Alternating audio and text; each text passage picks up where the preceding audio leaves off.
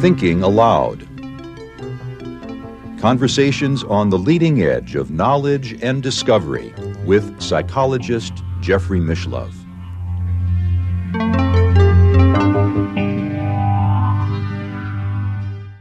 Hello and welcome. I'm Jeffrey Mishlove. Today I want to follow up on my previous monologue on Peter Kingsley's book Catafalque and also discuss the implications of his Jungian analysis for the field of parapsychology.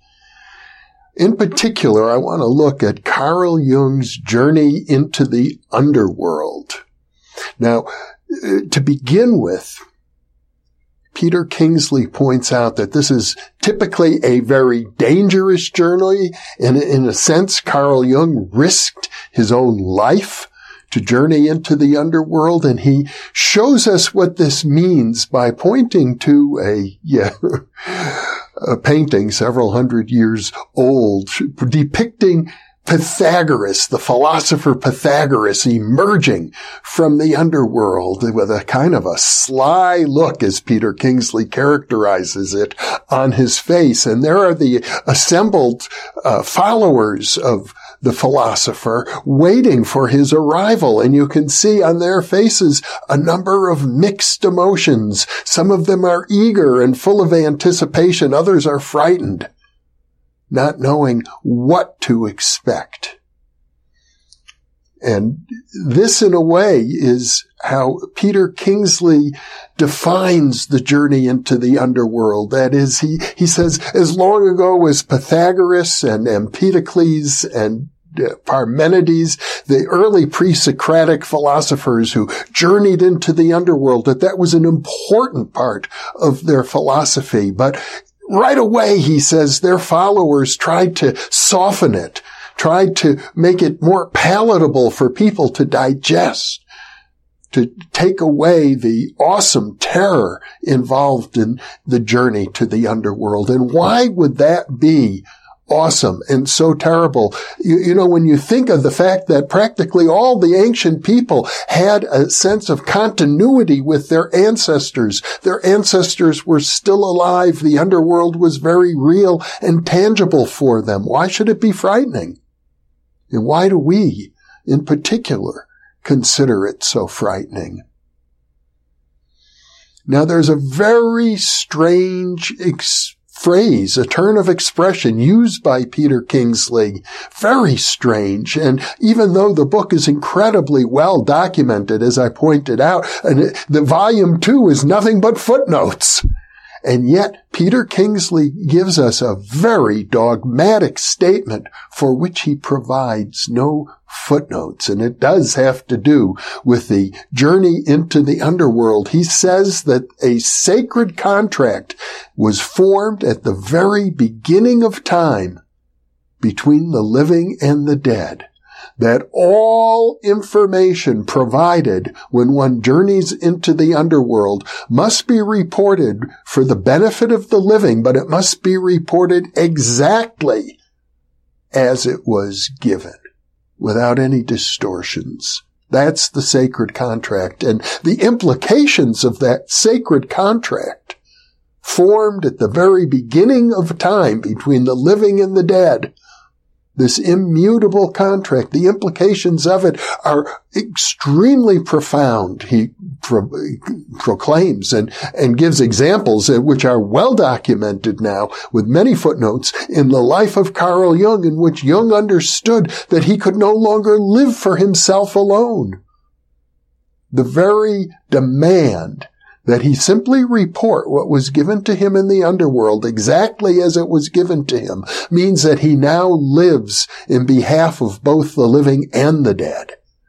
And therefore never simply for the living alone or for himself alone anymore. And Peter Kingsley goes even further to maintain that once you take that step that you're no longer living just for yourself, you become like Christ. You become like a person who is living for others to give life to the world itself. You are a servant of life.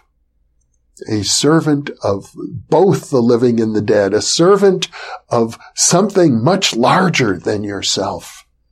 You're no longer living just a subjective life. You are living, in a sense, an objective life, a life devoted to the objectivity of consciousness itself. Now we can see this, I think, actually in parapsychology because the funny thing is parapsychology, you could say that there are two distinct groups of researchers within this tiny discipline of parapsychology. There are those who are researching the question of survival of human consciousness after death. And there are frankly those who are only interested in researching psi abilities, telepathy, clairvoyance, and precognition, psychokinesis among the living. And uh, for example, I have extensive interviews on the New Thinking Allowed channel with Ed May, who received uh, uh, millions of dollars ultimately in funding from the U.S. government to uh, do parapsychology research over a period of well over a decade. Uh, he managed the program. And uh, for many years before he was the manager of the program, he he was a participant and a senior researcher in the field. But he considers himself a physicalist. And as a physicalist, that means for him, he, he's not at all convinced of any evidence of life after death. That uh, at best it can be explained away as what we call living agent psi, that the supposed communications from the departed are really mediated by the psychic abilities of living people who have precognition and retrocognition and uh, there's no reason to ascribe agency to a deceased personality when it could have been a living person. And furthermore, he'd go on to say that some of the claims could be explained away as, as some sort of fraud perpetrated uh, by the living. so uh, that's one example. Now, in general, I think it's fair to say that remote viewers are not concerned particularly with uh, telepathy and clairvoyance with the departed. There's a strong interest in the remote viewing community, however, in communication with aliens. Not gods or deities or uh, devas, so to speak. Uh, Peter Kingsley is very concerned with communication with the gods. In fact, he asks, he says, that the problem is we're only concerned about how the gods are going to take care of us and we show no concern for how we are expected to take care of the gods. But as far as remote viewers are concerned, uh, as I look at the remote viewing community, there's a big interest in can we communicate with aliens? In fact, one remote viewer, Angela Thompson Smith, claims and has written a book about her extensive remote viewings of aliens and, and what their needs and desires and interest in us might be. And that's, I think, indicative of, of an interest which has been there in the remote viewing community from the beginning. But in terms of survival after death, well, I, I know a number of prominent remote viewers have had near death experiences. So there's that. And people who have had near death experiences, uh, also seem to be people, uh, such as are described, uh, such as Peter Kingsley describes Carl Jung after his journey into the underworld. Well, we know there are thousands and thousands of people who have had near death experiences. And I can tell you this. Many of them come back very confused. They didn't intend to uh, have a spiritual awakening. It's not their desire necessarily to live a life in behalf of a, a larger spiritual community of the living and the dead. For the most part, uh, they just like to get back to their life as it was. And, and they find that this is no longer possible. They've had too many insights. And how are they going to integrate these insights into the life that they used to live? It becomes a, a matter of psychological integration that often takes decades. And you'll see that amongst near-death experiencers, a, a process of reintegration and, uh, well, that's probably the best word, reintegration that takes decades before they write their first book about it, typically. I think you'll see that that was true, for example, of uh, the recent interview I did with Elizabeth Krohn on the power of the near-death experience. Uh, her experience occurred decades before she was ready to even co-author that book, Changed in a Flash, co-authored with Professor Jeffrey Kripal. And there are many other examples like that. People don't just you know, wake up from a near death experience and are ready to go out and lecture and talk about it. It doesn't work that way. Even in the case of uh, a best selling author like Eben Alexander, the process took years before he was uh, willing and able to go public, to become a communicator of a larger reality. But people uh, in like Ed May don't seem to have that problem. And when you look at remote viewing, in general, it seems to be designed as a tool to aid in the affairs of the living. The, the funding came from largely out of the U.S. government intelligence community, from the CIA and, and other agencies.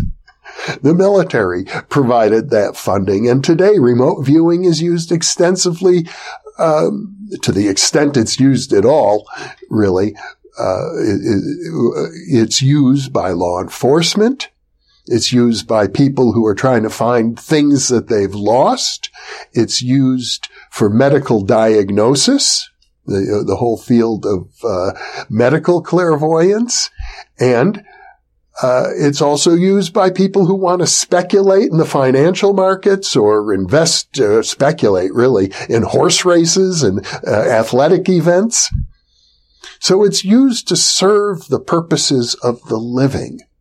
But on the other hand, psychic healing is not uh, strictly used that way. Of course, healing is for the living, but I, my sense is that psychic healers in general are very often in touch with the departed and, and in communication with the departed. And a classic example of this is my friend Jane Katra, who uh, is the co-author with Russell Targ of uh, several books, The Heart of the Mind being one of them.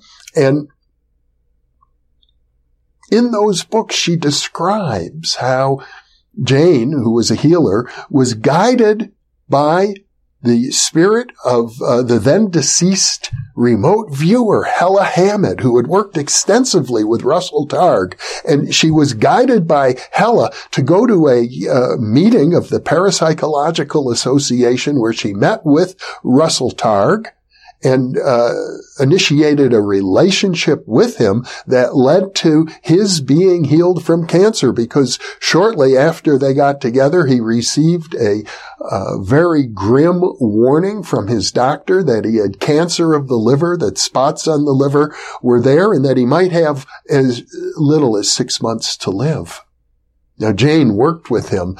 Basically, she said, you don't know that you have cancer. All you know is that that's what the doctor said. We're going to work to, so that you never had cancer in the first place. And they engaged in a very intensive period uh, for, I think, six weeks or longer to uh, work on visualization and uh, inner psychological processes to heal him. And then when he went back for, I think, a, an MRI or a CAT scan, some more detailed analysis to look at those spots on his liver, they were gone. So in, in effect, yeah, the doctor said, well, I guess you never had it in the first place.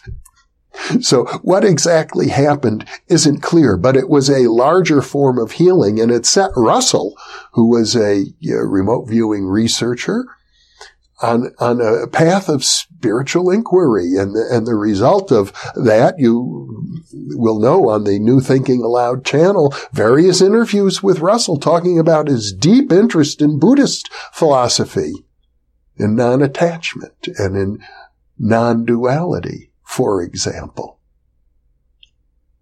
So healing and this sense of communication, this sense of continuity of consciousness, as uh, Stephan Schwartz described it in a previous interview I've done with him, the continuity of consciousness that we are one community, the living and the dead.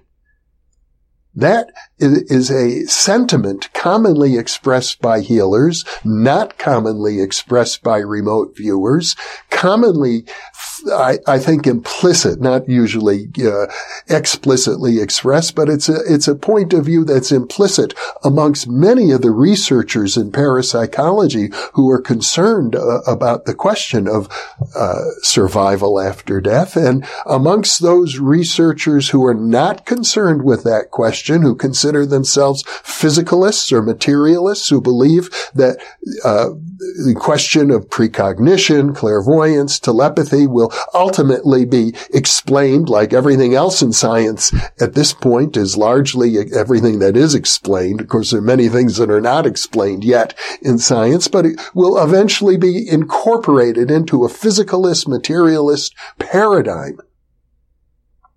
So the, the point being here that a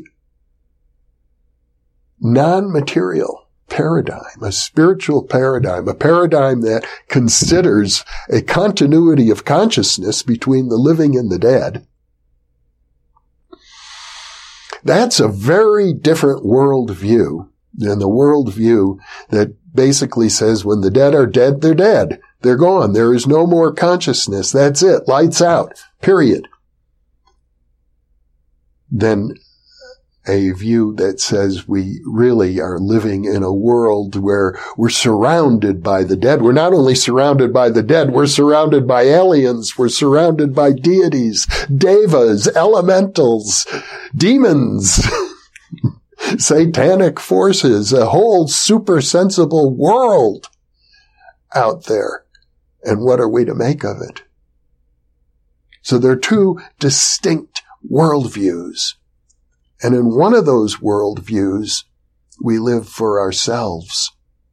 We live to enrich and enhance our materialistic life. And that's the world view that according to Peter Kingsley has led us to the brink of our own self-destruction largely at our own hands. And let's face it, the situation is dire, dire. I think uh, I have many political disagreements with uh, some of our viewers who consider themselves right wing. I don't. I, I consider right wing to be bad, but but I think we can agree on on this that our situation is dire. In fact, maybe uh, that's uh, something that moderates might not agree uh, with. I don't know. Moderates might say, let's continue to make small progress. But if our situation is dire, it means that we really have to make a major change. And if our situation is dire, could it possibly be because a high percentage of people are living only for the living? And not for the whole continuity of consciousness on this planet? Is, is the pollution, is the uh, oppression, is, is the racism and I don't think racism is our biggest problem, but oppression is a big problem. Whether it's racial or sexual or uh, simply a question of the weak and the strong. But if we live only for ourselves? Is, is that leading us to destruction? Or, you know, people might argue just the converse, that, that if we try to live for everybody, that's what will lead to our destruction. But maybe that again is referring everybody, meaning only the living. What if we try to live for the continuity, the community of living and dead all together? Is that our way to escape our, our destruction, our doom? Or is it too late in any case? I don't have all of the answers, but at least it seems to me based on Peter Kingsley's analysis that, that we can make some interesting distinctions between those who acknowledge the uh, continuity of consciousness with those who have departed and those who don't. And now in parapsychology, we have a lot of evidence. We have the evidence from people who have had near death experiences and have come back to report what they have encountered.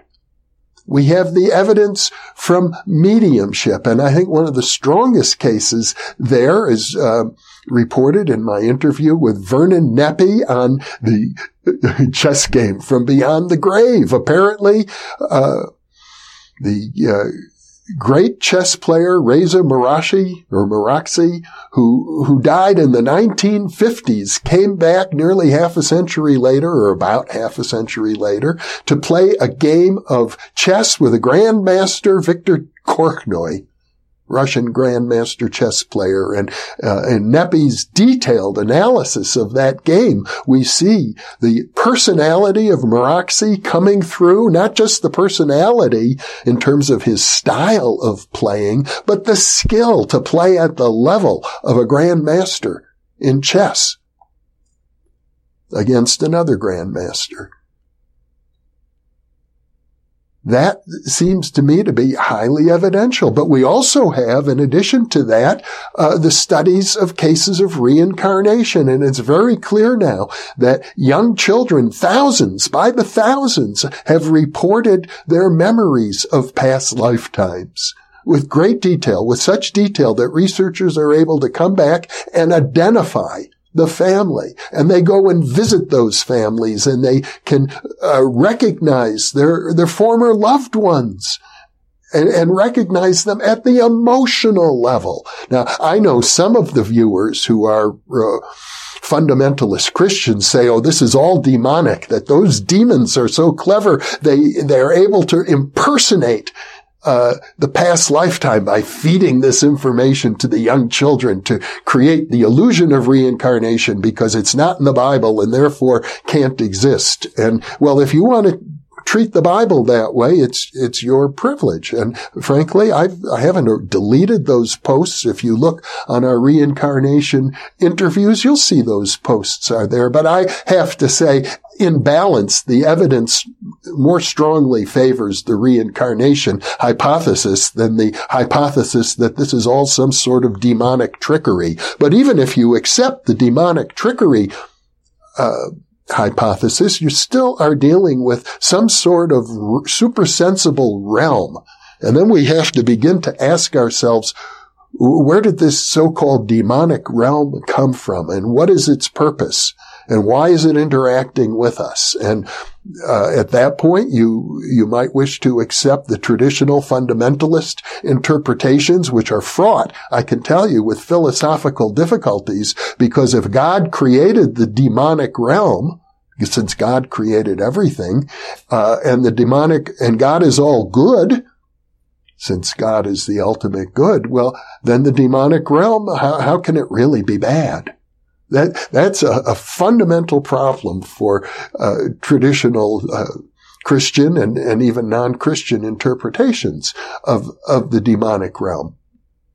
In any case, from a research point of view, we have the data of reincarnation. We have the data uh, from mediums and, and the chess game from the dead being the outstanding example. The data from people who have had near death experiences. And we have the long-standing philosophical, religious, and shamanistic traditions of communication with a supersensible world of which we partake, as well as the testimony of depth psychologists like Carl Jung, who is maintaining that the psyche, the depths of the human psyche, are not purely subjective. They are objective. They are ontologically real. He is describing a realm in which the human beings, through dreams and visions and uh, active imagination, are participating in a, uh, you could say, co-creating with the departed and with a, a, a whole other, not just the, uh, the departed, but I think it's fair to say with the archetypes, with the deities, the devas, whatever you want to call these entities, even if you wish to call them, you know, nothing more than uh, projections of our own depths, they seem to have an autonomous existence. And, and that's another debate, the autonomy of uh, spiritual entities. There's one final point I'd like to conclude with, and that is that a number of viewers to my previous monologue mentioned my enthusiasm. And yes, I'm very enthusiastic, but it's in that same enthusiasm that I discovered a warning from Peter Kingsley. I'm going to read it. I may just put on my glasses and read his exact words to you for a moment. He says, another point worth emphasizing would be how overwhelmingly tempting it can be in the intensity of one's enthusiasm to snatch at the fragments of wisdom intended to offer access to a reality beyond the ego and use them to strengthen the ego instead. That's a risk that I'm sure Peter Kingsley felt he himself was facing it's a risk that I face. It's a risk that every viewer faces. That in our enthusiasm, like, oh wow, I'm grasping a spiritual truth. It's taking me to another level. I even used the phrase in my last monologue of how I felt I had initiated myself. Well, that, why not pat myself on the back for that? So I think uh, Peter Kingsley's warning is that every time we think we're making spiritual progress, we could be doing the exact opposite. And he certainly has felt that all of the people, uh, the armies of Jungian therapists who are out there and are proclaiming the importance of Carl Jung's psychology are at the same time diminishing it. It's a paradox. And I'll leave you with that thought. How does that paradox operate in your life? So thank you once again for being with me.